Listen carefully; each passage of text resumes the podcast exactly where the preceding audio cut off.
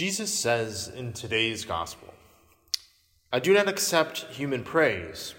Moreover, I know that you do not have the love of God in you.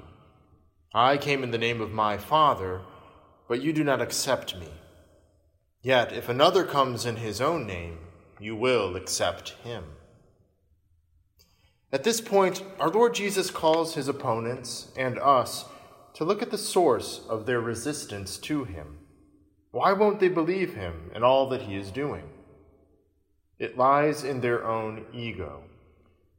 Accepting Jesus means accepting his offer of salvation.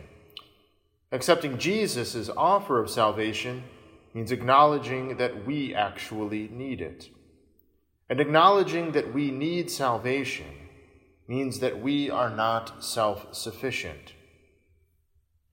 Here, Jesus uncovers the source of our self centered rigidity. We do not really trust Jesus and his offer of salvation, so we make up a salvation of our own, one to our own liking, and trying, using our own resources, to achieve this self styled glory. Think about the Israelites in the desert and the golden calf.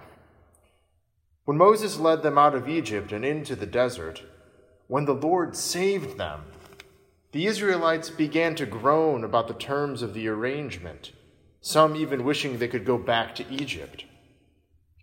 So instead of the Lord who had saved them, they sought to put their hope in a piece of metal in the shape of a cow, forged out of their own jewelry, out of their own resources. It was the God they wanted in the moment, but it certainly was not the God they needed. I often go back to those times in my own life where I have refused the real Jesus, Jesus the Savior.